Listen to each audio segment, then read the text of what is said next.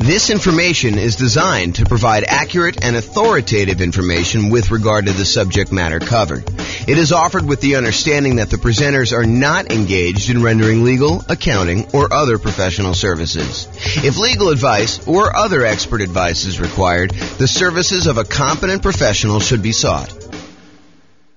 All right, welcome everybody. This is James Orr, and today I'm excited. We've got a special guest. We've got Ryan Chaw and he's going to talk to us about his unique real estate investing strategy. And I'm super excited to hear about what he's got going on there. So, welcome, Ryan. How are you?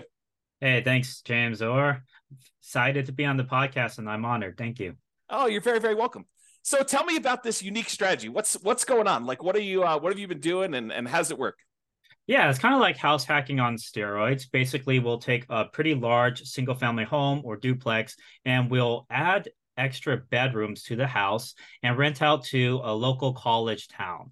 So typically, these houses will have five or six bedrooms, uh, maybe seven or eight even, and a five or six bedroom house. And if we charge six hundred dollars a month per student, it ends up being thirty six hundred you know a seven bedroom would be 4200 or maybe even 5000 for an eight bedroom house and so we provide you know really good local student housing uh, all amenities um, really close to the campus. And uh, you know we just try to provide really great service and uh, keep our students safe. Yeah that makes a lot of sense. So so basically you're taking the normal house hacking strategy which is buying a property that you can rent out part of it while you're living in the property is usually how we think about house hacking. And then so you're you're deciding to go ahead and take a property and then add additional bedrooms if you can if it makes sense to do that and then renting those out and ideally, your niche is really student rentals to find something around a university, around a college town, and actually rent out to those guys. So, is that yes. pretty much what you're doing? Exactly. Yeah. Mainly college town students, but we're also near hospitals sometimes. And so we have fellowships, okay. residencies, all of that.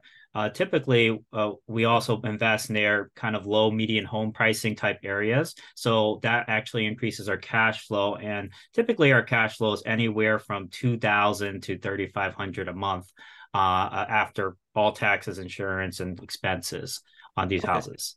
And so, I mean, I've got so many questions. So, um, let me let me first start about how you're acquiring these properties. What are you doing? Are you going in there with typically twenty percent down? Are you doing like a five percent down where you're owner occupying them, and then you're staying in one of the bedrooms yourself? Like, what are you doing to acquire them? Yeah, so I did a 20 25% down for the most part. Um, I've I've done it where I bought like a second home and stayed in it for a bit and then rented it out afterwards. Um, that was more of a 10% down. I kind of had to do it out of necessity because I I couldn't really um, come up with the full 20% at that sure. time. Um, but then I also take out HELOCs. I might do a cash out refi, and I'm also partnering up with uh, capital partners who are putting in the down payment for me, and then basically I do all the management work. Um, so growing and scaling that way as well. Okay, so you're basically so some of the stuff you're doing is you're going to go in there and you're going to put 20% down or 25% down and then you don't have to move into the property assuming you're not moving into a lot of these properties. Is this is this something you started like when you were in school or do you start this after school? Like what'd you do?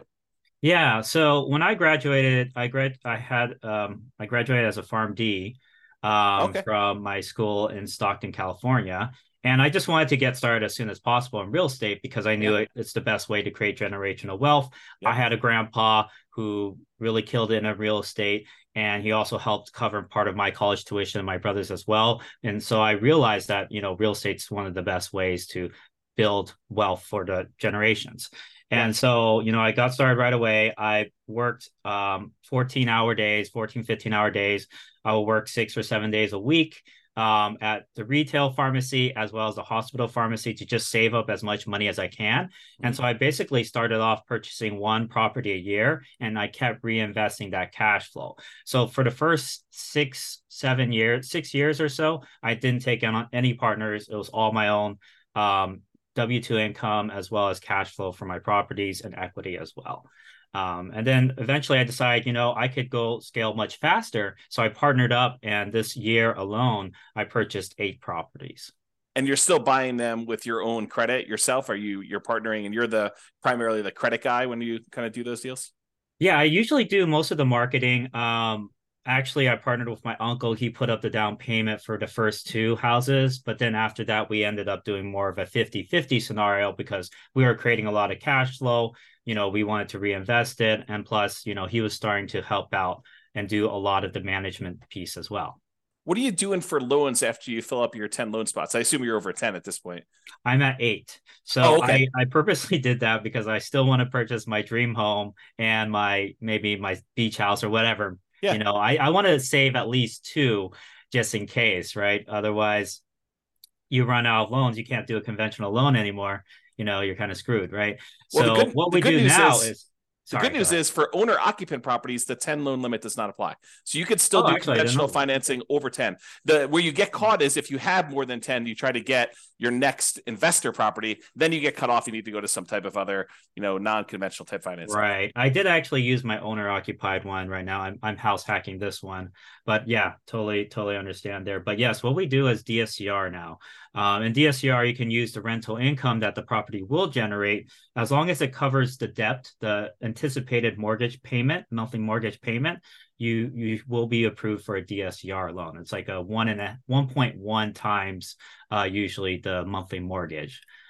And are you seeing mostly 30 year fixed rate financing on those, or are they going to be some type of adjustable rate mortgage with a balloon of some 30 year fixed. Yeah. I do. Okay, that's great. Fixed. Um, my last one is 8.125%. So okay. it's definitely, it's higher than the investor uh, conventional loan, but yeah. not by much because investor conventional loans, I, I, think they're reaching high sevens, mid sevens right now, 7.5, yeah. 7.625, you know. Are you using there. like a local bank or a national bank to do those kind of DSCR? This is actually a national lender. Yeah, I okay. found them through um, a network that I'm part of called GoBundance. Okay, very cool. So I you said you're managing the properties yourself, and since you're renting the students, are you trying to do like the the classic, you know, get the parents to co-sign, and you're doing like a year long lease, but they're really only there for nine months? Like, what are you doing for handling some of those traditional student rental type issues? Yeah, for sure. So I always do a lease. If I'm in the middle of the year, I'll do a lease until July 31st. And then from there, I'll do August to August leases. Um, because a lot of these people who are doing like fellowships and residencies, they're really not taking much summer off, anyways. Yeah. Um, plus, a lot of grad students, they're doing research during the summer, so they still need the place to stay. Um, with that being said, if they do not need it during the summer, they can always sublet it to another tenant, like a summer school tenant. And that happens just fine. I'm able to even help them out. I tell them, I'll I can help you out during summer, although it is your still your primary responsibility. You know, I'll help you out, and I've haven't really had issues not having like somebody not being able to find a subletter. Like okay. I would say nine times out of ten, they're able to find a subletter. And, um, and so are you pre-signing? I I would say it depends. So the kids have several ways to pay the rent. They could take out student loans. They can take out, you know, they might have financial aid. They might have a job. They probably the most common way is their parents are covering the rent, right? Mm-hmm. So if you have the parents covering the rent, in that case, I will have them co-sign. And what's great about this method is you never have to deal with unpaid rent because what parent is going to just stop paying rent for their kids lodging, right? yes, likely, likely. Well, although I've I've known some crazy parents out there. Maybe you find one that's uh, willing to right. let as long as they have a good relationship. okay. okay, so that's awesome. So you're you're not really having the need to do the co-signer if you're getting student loans or financial aid because Correct. you think yeah, if they have, they demonstrate that the financial aid has a section for room and board, which you know is the case in a lot of cases. I've even had somebody who paid the full year, never yeah. stayed at the house, but the financial aid was covering it. So Okay. Said, Might as well take it. Are you collecting the entire lease amount up front then, or are you collecting it as they pay out with the student loans? I don't even know how student loans work anymore. Yeah, so it's due on a monthly basis still. Um, okay. Yeah. And does this does the student loan stuff come out like all in one lump sum, or does it come out in yeah, like usually monthly? it does. So come out like for the fall semester, there'll be a one lump sum, and then there'll be a lump sum for spring. Usually, um, it's around August timeframe or so that they'll get most of the funds. Okay. Or or and a like, little bit before. What's a typical like price of house you're doing with this strategy in your marketplace? Yeah. So where I'm investing now, I, I invest in California and out of state. So I have five in California. I have eight of them or nine of them out of state. Um, one in Alabama, eight in Ohio. So the price in Alabama was 210,000. We're renting that out for uh 4200 ish, a little bit more. I think 4250. okay. uh, per month. And then for Ohio, I will buy the first one we bought was 210,000 and we rented that, that out for three uh three thousand seven hundred and fifty dollars per month. So okay. the cash flow on that was around 2300 2500 a month. And the cash flow on the Alabama one is around um I think it's a little bit over 3000 a month or so. Okay, and when you're qualifying for the loans, is the lender using the student like like uh, the student rental income, or are they using more of a traditional rental income in order to qualify for the loan? Uh, yeah, so that's a very good question. So if you do a DSCR type loan, um, to get qualified, they will estimate what the market rent is. They're not going to assume that you're going to rent by the room. Um, and sometimes, like if you do a refinance through a DSCR, it, they prefer to have a traditional lease. So you would have to have everyone sign on like one lease. But for conventional, they're actually okay doing a refi and taking 75% of your rental income. Usually 75, sometimes 100% if you actually report it on your tax returns. And as long as the conventional lenders, usually this is in most cases, as long as they see one year leases, um, they will still take that rental income. Um, and they might take off 25% of it at most, but they'll still use it for sure. Okay, that's super interesting. Have you ever had? Because I assume you do some like teaching of this strategy to some of your kind of like students and or partners to kind of help people do this. Is that right? Yeah, yeah, definitely. Yeah. Do you do you have people ever utilize like a variation of like a cross between the nomad real estate investing strategy of buying a property, moving in, living there for a year, and mm-hmm. then after the year converting that to a rental and kind of repeating sequentially in order to acquire their rental properties that way. And of course, the benefit is the you know the five percent down owner occupant loan and you know uh, the better interest rates than you would get if you're doing like these DSCR and or investor type loans. Are you do you have any students who are doing like the move into the property, live there for a year, maybe even while they're in school, get roommates, and yeah. then convert that one and keep it as a student rental to kind of maximize it?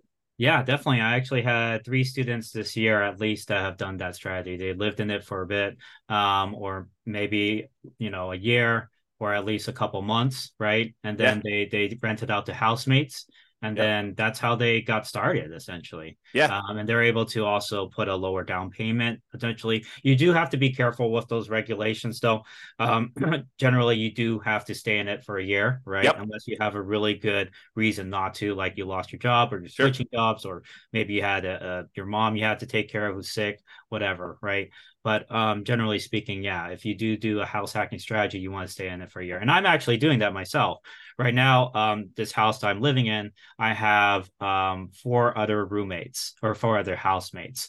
Yeah. Um, and so our, my rental income on this one is thirty six fifty per month, and my mortgage payment is twenty three hundred. And I'm in Sacramento. So so thirty six fifty. So you're getting like nine hundred and ten dollars on average per roommate, essentially, in order to have someone living in that property. Is that about right? Yeah, yeah, yeah, exactly. So 965 for the largest room, um, 850, 870, um, and then 830.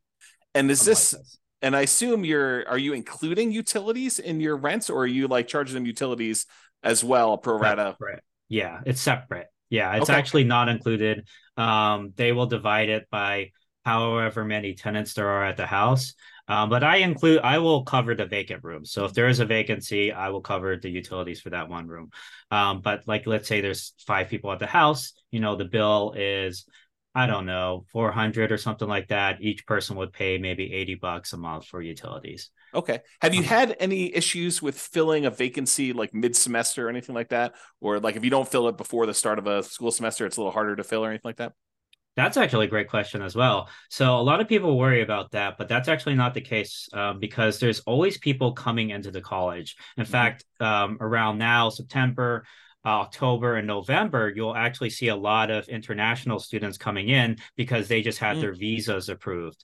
Um, okay. And visas, they get approved anywhere from, you know, during the summer all the way until like December, basically. So you have all these students who are coming in finally after their visas approved and, you know, getting started in person learning right away but you know before that they had to get all that situated so you'll you'll see a lot of people coming in like that also, if you're close by a hospital, it really doesn't matter yeah. what the timing is. Um, but with that being said, there are going to be bigger, like a big wave of students that will apply in April, May, and July. Um, and then for spring semester, you'll get a wave around, you know, November, December timeframe. So, and okay. so there's always people applying. You know, there's even summer school, right? They'll apply yeah. around March or so. Um, so you'll always get these kind of waves throughout. So don't don't too worry too much about the timing. I actually purchased in the last year. I purchased pretty much a property every other month or so.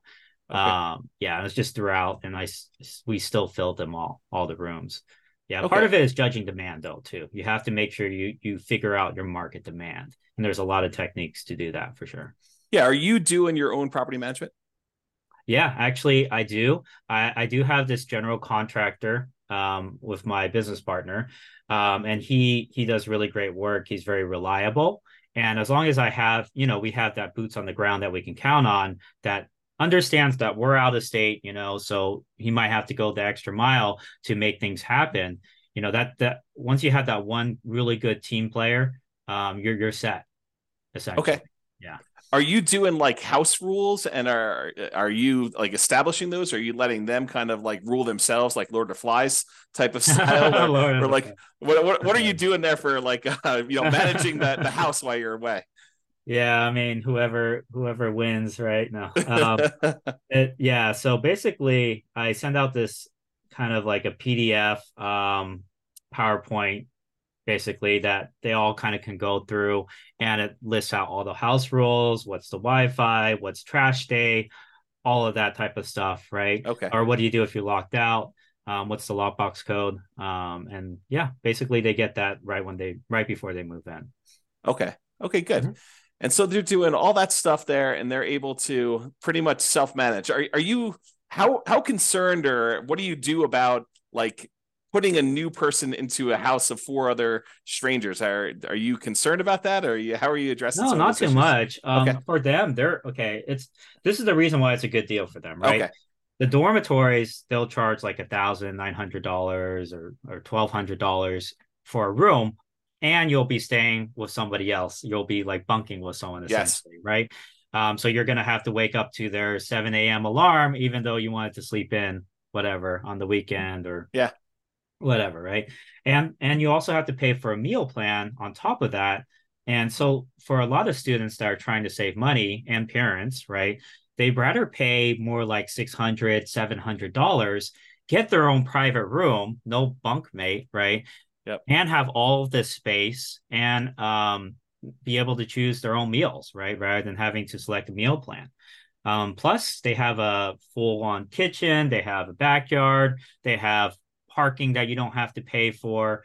Um, they don't have to climb like three flights of stairs to get to their dorm room, right? So it just it's very convenient for a lot of people and it saves a ton of money. You're paying half the price for a lot more privacy. Yeah. Um, and so that's just, you know, a lot better. When I was in the dorms, I shared um, the bathroom, the communal bathroom was with 30 other students. Yeah. So it, yeah. definitely is an upgrade from that. Yeah. So, is, are do you keep a certain ratio of beds to baths? Are you doing like, hey, no more than you know one like two bedrooms per bathroom? Are you trying to keep a ratio of that when you're buying yeah, the houses? So the max number of bathroom uh, bedrooms that can go to a bathroom is three to one. Typically. Okay.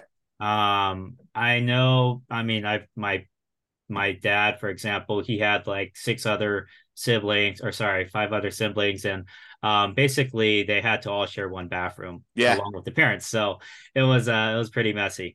Um, but in in in most cases, people are willing to share with just like two other people. They just yeah. have to coordinate the shower schedules. And honestly, most of them aren't home. They're usually in class or in lab or studying at the library, right?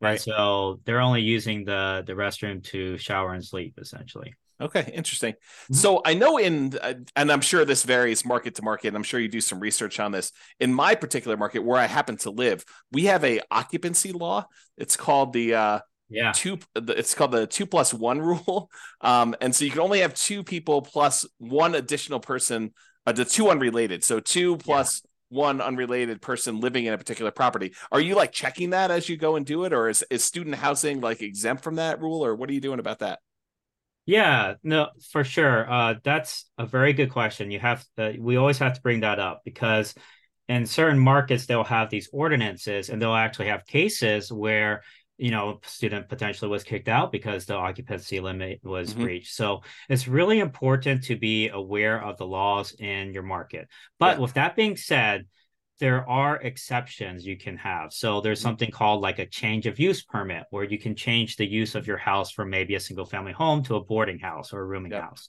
There's also a variance, uh, zoning variance. So you could pursue that and get yours um, basically as a special exception since we're so close to the school, you know, and we're bringing in professional students. Can we go ahead and do this? So um, the other thing to keep in mind is that limit is per unit. So if you have like a duplex, you can still have, let's say there's three unrelated per unit, then that's six. If there's yeah. four unrelated, that's eight. And sometimes even, for example, University of Alabama, I know if you invest near there, they have this kind of zoning directly around the school that has up to five unrelated. And then yeah. past that um, zone, basically, I think it's four unrelated or something like that. Okay. Um, but yeah, you have to make sure you're keeping up with the zoning laws. But what I would do is contact a local real estate attorney and say, hey, this is what I want to do. Occupancy limits, you know, how, you know, what can we do about this? Right. Because we're trying to offer, you know, really good student housing. These are professional students, you know. Um, what's the difference between this versus somebody who has like an ex- I don't know, extended family? Maybe they adopt like four kids, right? It's honestly, I think these laws are discriminatory. like, for example, if you adopted four kids, they're not related.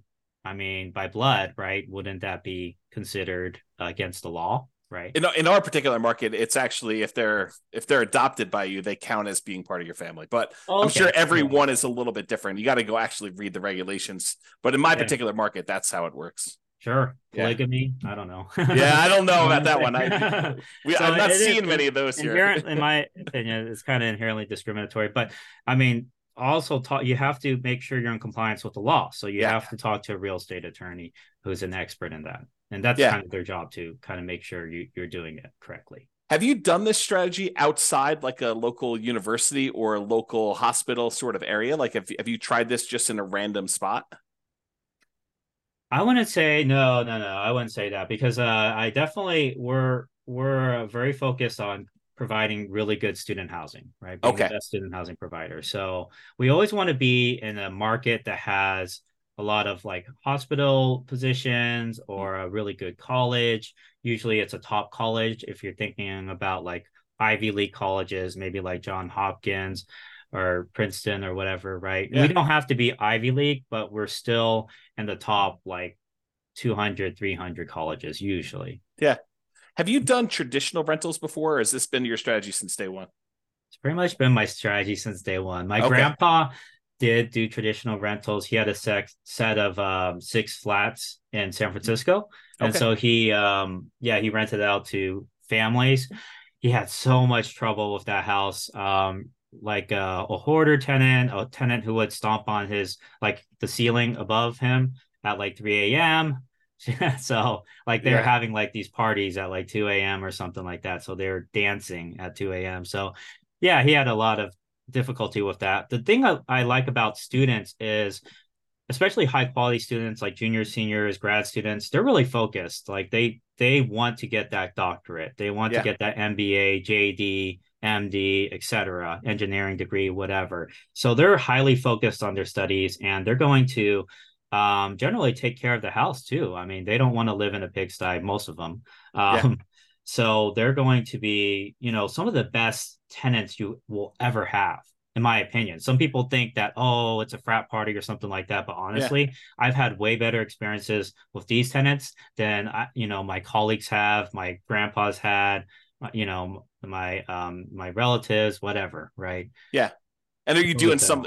I'm assuming you're doing like little things to cater to this group, like you know, uh, keypad locks to let them in instead mm-hmm. of having to do separate keys, and you can yeah. remove one and like all that stuff that I'm sure you're you're kind of really focusing in on to cater to this group of, of students. Oh yeah, you... and all the amenities we provide to cater towards that. We have like a ring doorbell system, and they have access to it so they can see when their packages are delivered.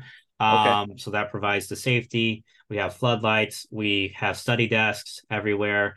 Um, we have a you know study room potentially.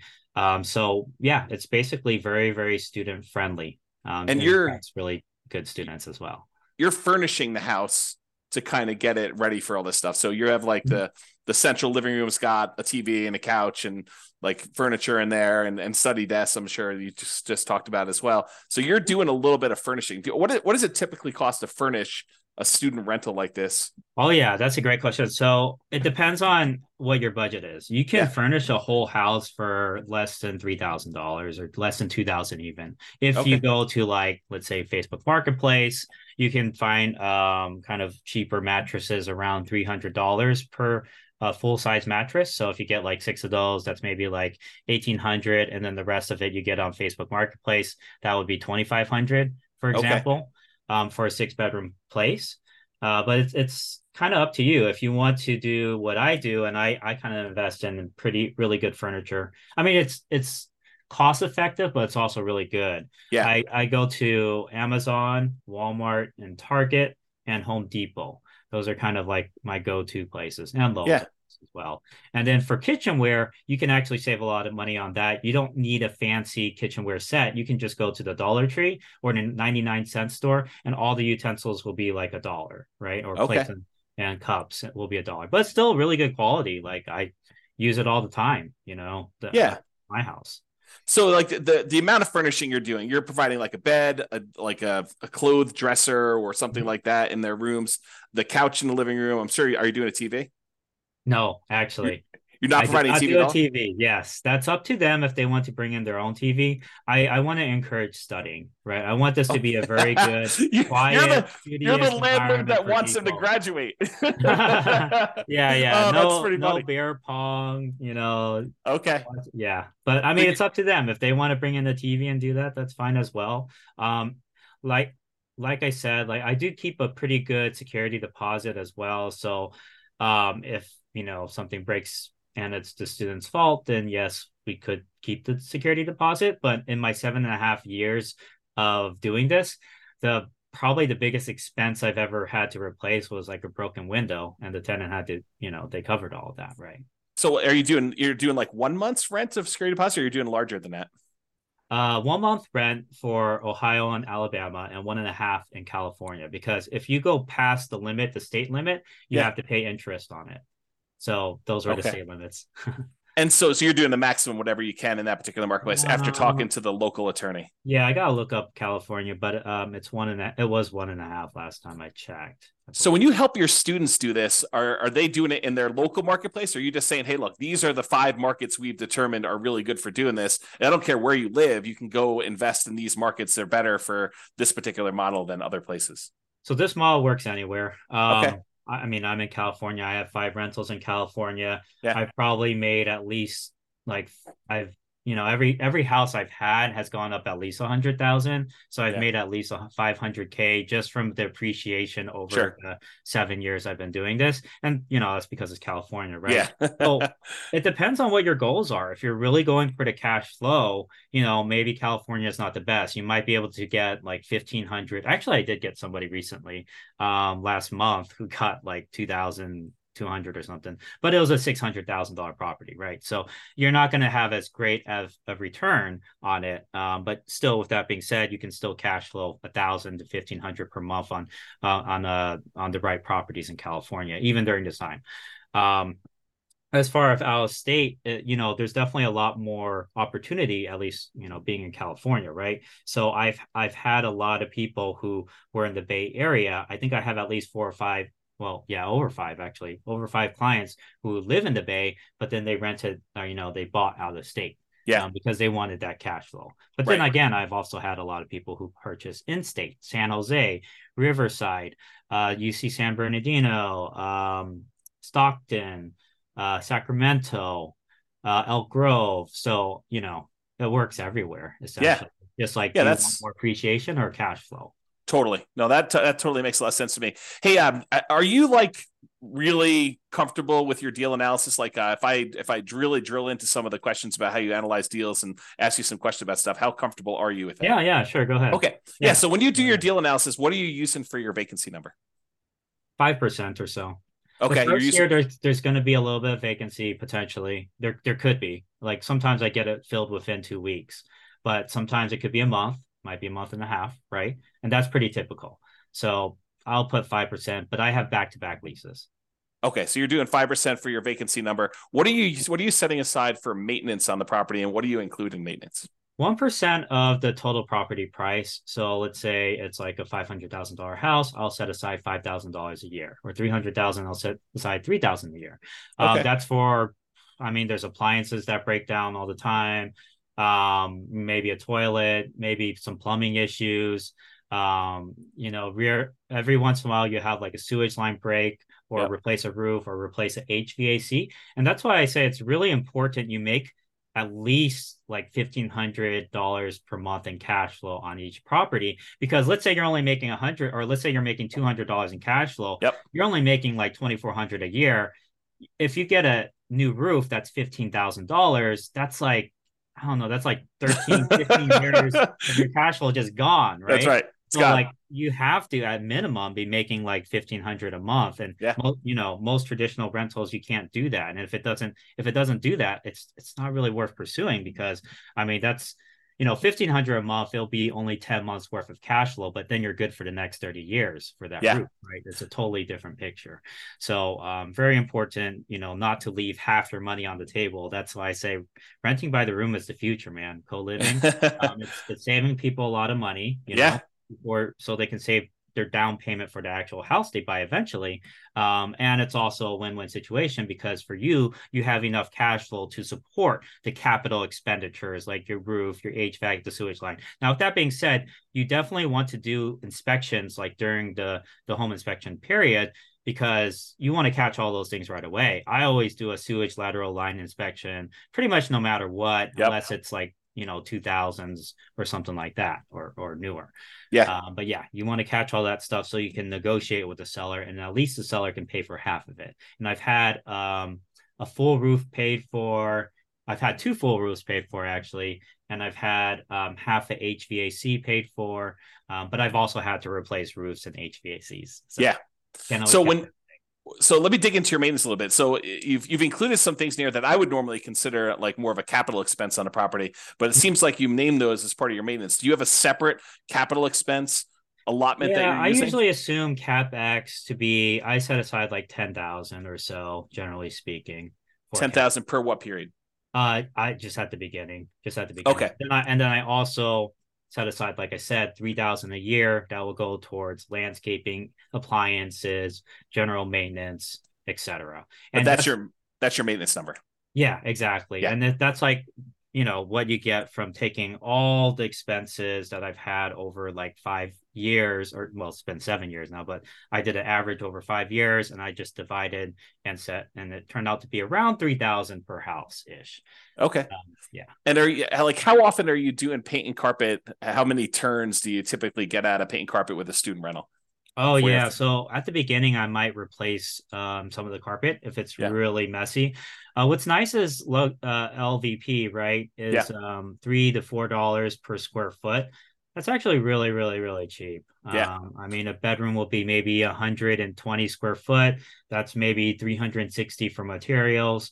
You know, your guy charges labor. It might be, I don't know, 600, 700. I mean, it should be, but it depends on who you use, obviously. If you have yeah. somebody with a license, they might want to charge more. Um, but you can have a handyman replace flooring. Okay. And so so now going back to the deal analysis part, so we kind of got a better understanding of maintenance and capex and how you break that down. So mm-hmm. as far as um, your personal expenses as being the owner of the property, I, I understand long term rentals really really well. I don't do any student rentals. What other expenses do you have on the property that you don't typically have on other rentals? Are there any utilities you're paying? Like what like what is considered an additional expense that you don't normally have on like these long term rentals?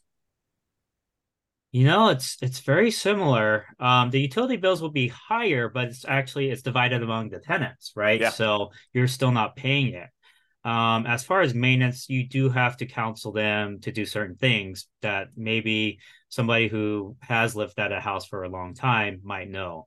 Um, yeah. But with that being said, even traditional long-term rentals renters they don't know things you know you would think they would know but anyways um there's certain maintenance things like um, any type of grease, like you're frying up bacon or whatever. You want to solidify it and pour it. Well, you pour it into a fat trapper, and then when it solidifies, you pour you put it in the trash can. Otherwise, if you pour it down your kitchen sink, that thing's gonna clog, right? Yep. Same thing for hair in showers. That's a happens all the time, right? Got to get a hair catcher. Um, I also have a kitchen sink hair catcher as well um, that I purchased that they can, you know, clear out when the hair yeah. gets uh, high. But you know, if they don't do that, I would say six to months in, you'll probably have some sort of oh, the, the shower's backing up. What do I do? Kind of yep. call, right? So yep. you have to train them how to do these things, and it's all part of kind of like the move-in instruction slash house rules.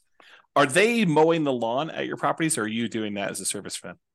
No, we do it as a, I do it as a service. So I pay for landscaping. I think the landlord generally should pay for landscaping, but I did have a group of students who are like, "Oh, can we save money in rent if we maintain the yard?" Yeah. And I was like, "Yeah, sure. Why not?" So we knocked off $20 per student or $15 per student and then they maintained the the yard for us. So we didn't Okay. And so they're doing lawn mowing. Is there or you're doing lawn mowing most in most cases, except for that one kind of road case yeah, where they're doing that it. one exception in like seven years. Yeah. What's what's your lawn mowing usually run you? Uh, sixty to ninety a month. Um, a month. Okay. Yeah, if it's like more complicated, you know, really fancy, like trees everywhere and all that, it might be yeah. more like like a hundred and ten or a hundred. Yeah. And what are you doing for like snow removal? I'm sure Alabama probably doesn't get much snow. I don't know yeah. where you are in California they get yeah, snow, but Ohio you do, right? Yeah, yeah, yeah. So definitely they're not. Uh, so I do provide a snow shovel, you know, for okay. projects, but the um, shovel or you actually provide snow removal? Uh, shovel and snow removal. So it depends. Like, there's a huge blizzard, right? Obviously, I don't want the kids going out and shoveling snow. I'll tell yeah. them that, you know. But um, if it's you know light snow, they can kind of help snow, you know, remove the snow from at least the front of the house. Um, but with that being said, like if there's a blizzard and it's really bad, um, we'll get a snow removal guy out there. Okay. and so you're manually, you're kind of manually managing all these things remotely. Like mm-hmm. yes, but I do also have VAs, and very soon I'm going to have okay. an executive assistant. Um, and we created SOPs, a scope of work for them, and everything nice. already. So they're going to be taking on that project um, sometime next month or so. Um, just because it's out of state and everything, sure. I'm like, I, you know, it's nice to kind of offload some of those um, projects to yeah, yeah. Okay, that's really cool. So based on like the, the numbers you've gotten there, when you run your analysis, are you doing like a cash on cash analysis for your properties? Like, are you determining the cash cash number? Well, do you know yeah. what your cash on cash typically runs for these for you and your students in general? I don't need to know yours specifically. Right. So a lot of times it'll be um, above 20%. So like okay. I would say, you know, maybe on the low end, 20%. But on the high end, we've hit like 50% cash on cash returns. I know it sounds like is that real? You know, kind of raises red flags, but you know, yeah, we we've we've made that in some of our properties.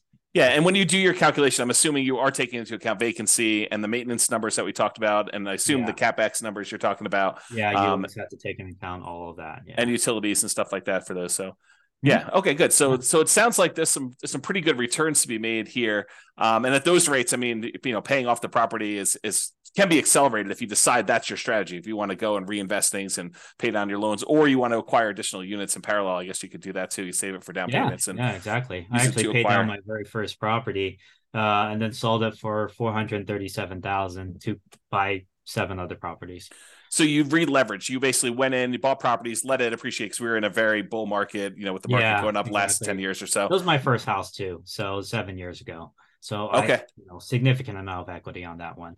yeah, and then you went and sold it, and then um, did you a 1031 or did you just kind of take the money, pay the taxes on it, and then go out and redo it again? Yeah, you know, I would recommend 1031 if you can, um, but it did require reinvested all of it, and I wanted cash available because we know, you know, the economy. No one knows where the economy is going, sure. but it's good to have cash on hand. So I I yeah. wanted that cash, um, so I was like, okay, let's just do this instead.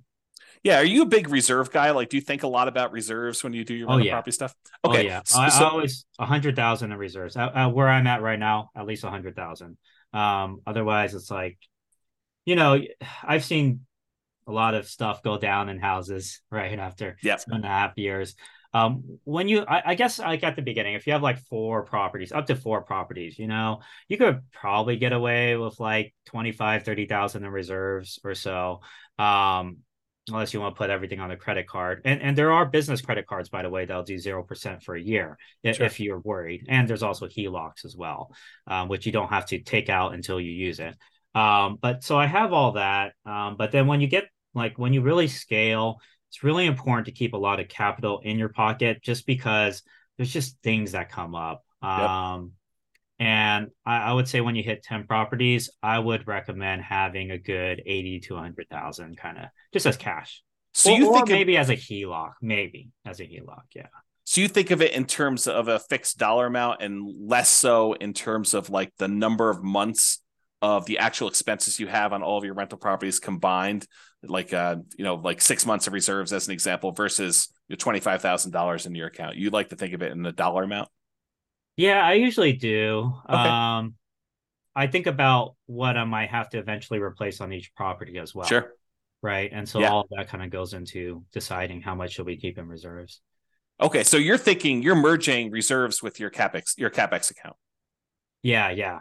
So okay. a couple a couple of reasons too, like, you know, when and we've seen this recently, right? Banks are um, what do you call um, resolvent? What do you call? It? They're insolvent. Insolvent, yeah, yeah, that's the word. Silicon um, Valley banks, every time. Right, about. exactly, and th- that's just how the banking system works, right? If everyone wants their money, they don't have it, right? Sure, that, that literally is the like the definition of modern day banking. So you know what happened in 2008 is all these people who took out HELOCs and all that, all those banks started demanding, you know, all that money back, right?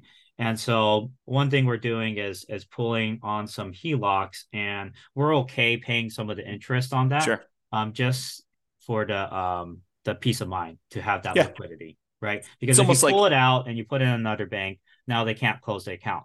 But if you if you um, paid off that HELOC or you don't use that HELOC, they can just decide to close that account. Totally. Uh, it's actually written in the HELOC contract in most cases too. So yeah, yeah. Uh, yeah, totally. real estate investor, keep that in mind, especially during th- these times. Good. Well, I'm glad you're doing the reserves. I'm glad you're teaching the reserves thing. Let me ask you kind of like a follow up question about reserves. Then, are you taking into account your reserves as a drag on your cash on cash return on investment? Are you setting aside, like saying, "Hey, I'm acquiring this property. I know I need to have six months of reserves, so my total amount invested is my down payment plus my closing costs plus you know my rent ready costs in order to get all the stuff ready to do it. Plus now I know that I've got six months reserves, so I'm taking that into account when I do my analysis." Um, no, I'm not including that in the cash on cash return if that's what you're yeah. asking. Because I'm not dividing by a hundred thousand in reserves. I'm dividing by the down payment plus the closing costs plus the renovation costs. Yeah, and, and I guess when you have a hundred thousand that you're spreading out across ten properties, you probably wouldn't allocate the full hundred thousand to a new purchase anyway. But yeah. I was thinking if you do that, like say, hey, you know, in order to acquire this new property, the lender is going to require I have six months worth of reserves for this particular new property that I'm doing. So I'm That's gonna I'm gonna yeah. I'm gonna say, hey, look, you know, I'm setting aside this six months of money. I need this money in order to make the investment. So in order to calculate my true cash on cash return on investment, I really do need to take into account that I got this six months worth of reserves drag, yeah. Yeah, and I can sure. I can count that these six months of reserves is in whatever it is, you know, um, you know your your savings account or, yeah, or CD or or the stock market, even if you're if you're willing to keep that kind of like there, and you can count that return as part of your overall return, but you're not. You're when you're saying you're doing your cash on cash number to twenty percent or whatever the really rough number we think you can do for you know it's a range obviously, but you're not taking that into account there, right? Right, right, not the reserves. Um, okay. But what's cool about reserves is like when you're getting approved and everything, you could still use like your 401k. They usually can only use like 50% of it though.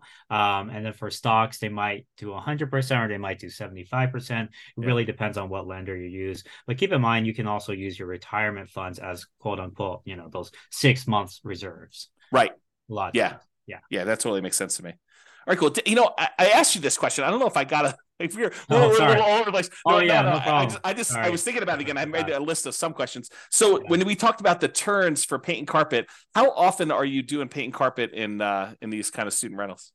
Yeah, it depends on what area you're in. I've definitely invested in rougher areas, so you know sometimes you get uh, tenants that didn't take care of the property. Mm-hmm.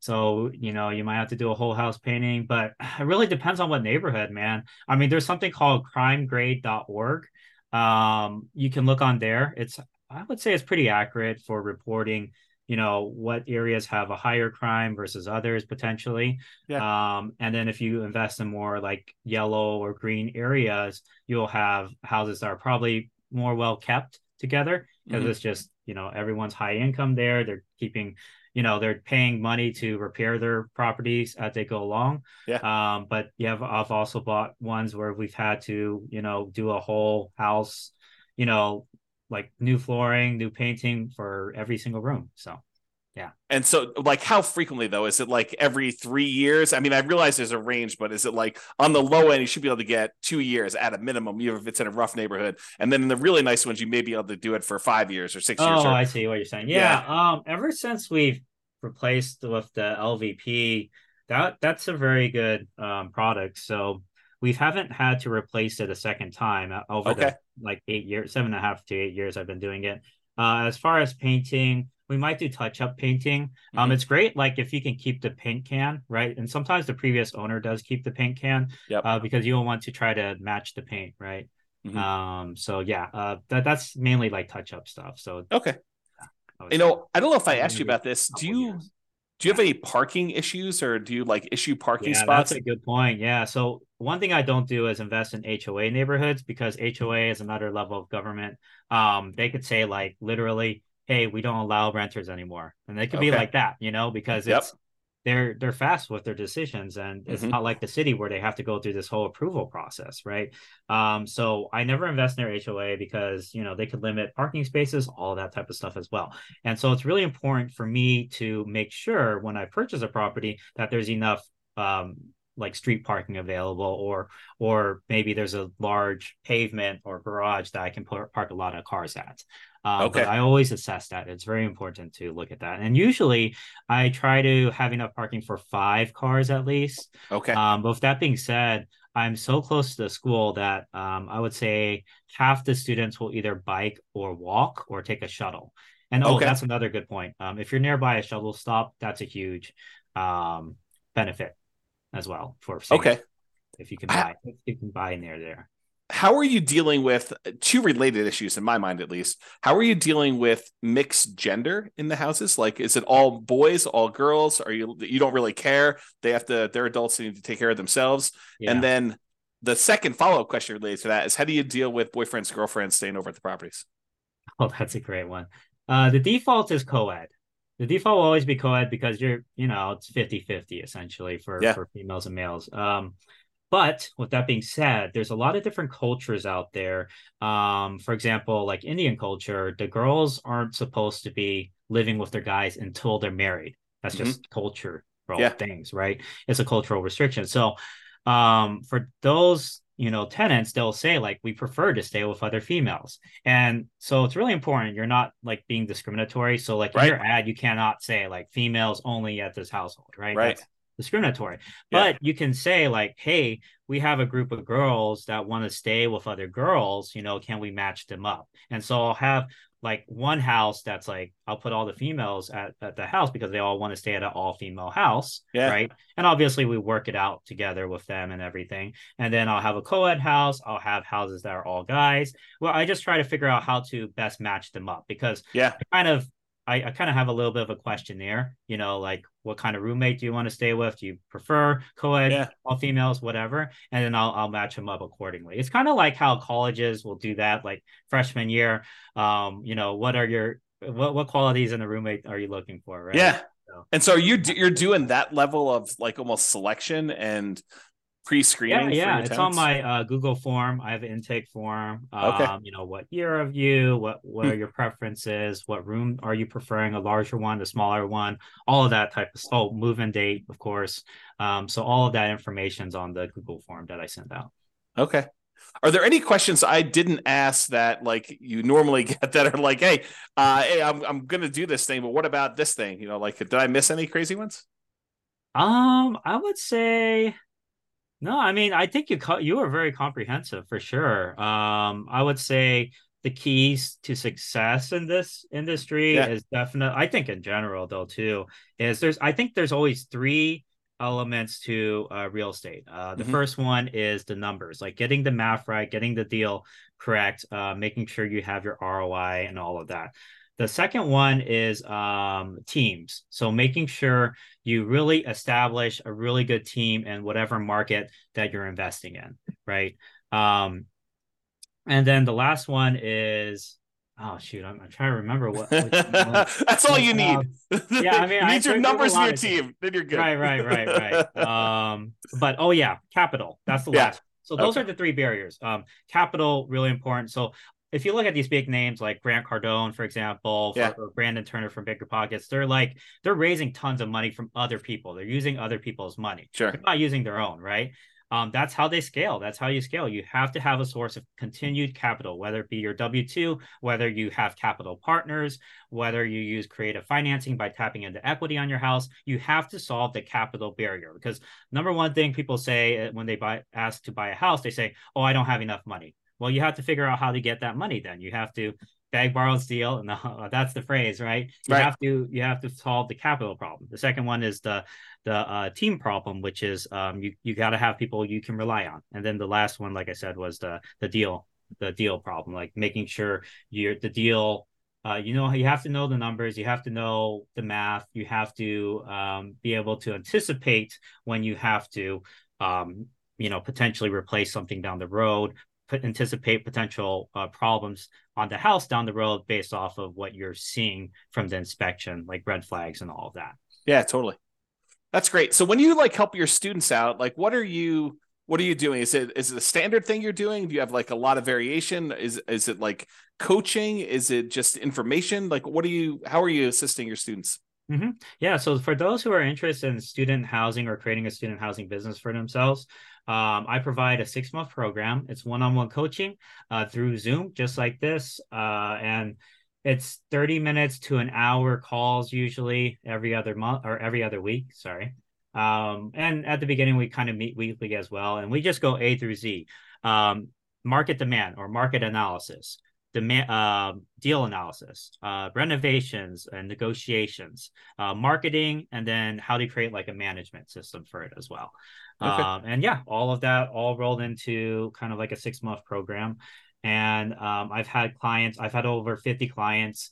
I want to say we've been in at least 20 different states already, um, nice. all across the US. And, you know, you can invest locally. I have, I would say, at least 75% of my students invest locally.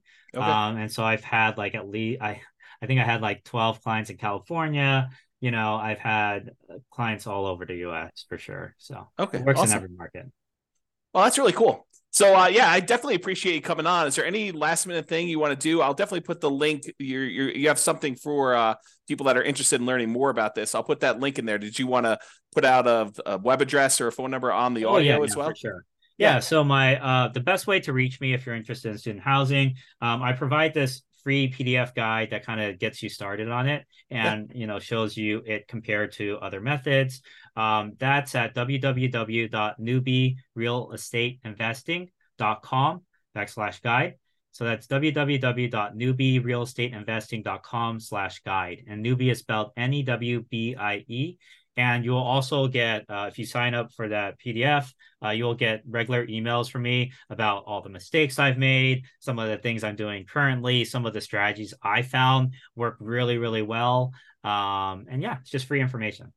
That's awesome. I do appreciate Ryan, and uh, yeah, thanks again for coming on and sharing all of your knowledge about this uh, student housing stuff. I think this is a, a, great strategy for those that definitely are having some challenges doing cash flow in their in their marketplace with home prices having gone up really rapidly in the last decade or so, and interest rates are up a lot in the last year and a half, and rents are up, but not quite enough to kind of counteract those really high prices and those really high interest rates. So this is I a great you. strategy, great solution for someone who's struggling to get cash flow, and you know, for doing a little bit more work work. I don't think you're you're uh, you're up all night doing your management of your of your student rentals, but uh, it's probably a little bit more than just a regular property management job, but not well, yeah, that much. Up more. until last month, I was still working my pharmacist job at uh, 32 hours, so yeah, all on the side. Yeah. Yeah. How like what do you think you put in like uh, on average for a typical property? Like what's a typical property management month look like for you in terms yeah, of at the beginning it depends if it's like at the beginning or later on, right? Yeah. But at the beginning, probably 3 or 4 hours a week or so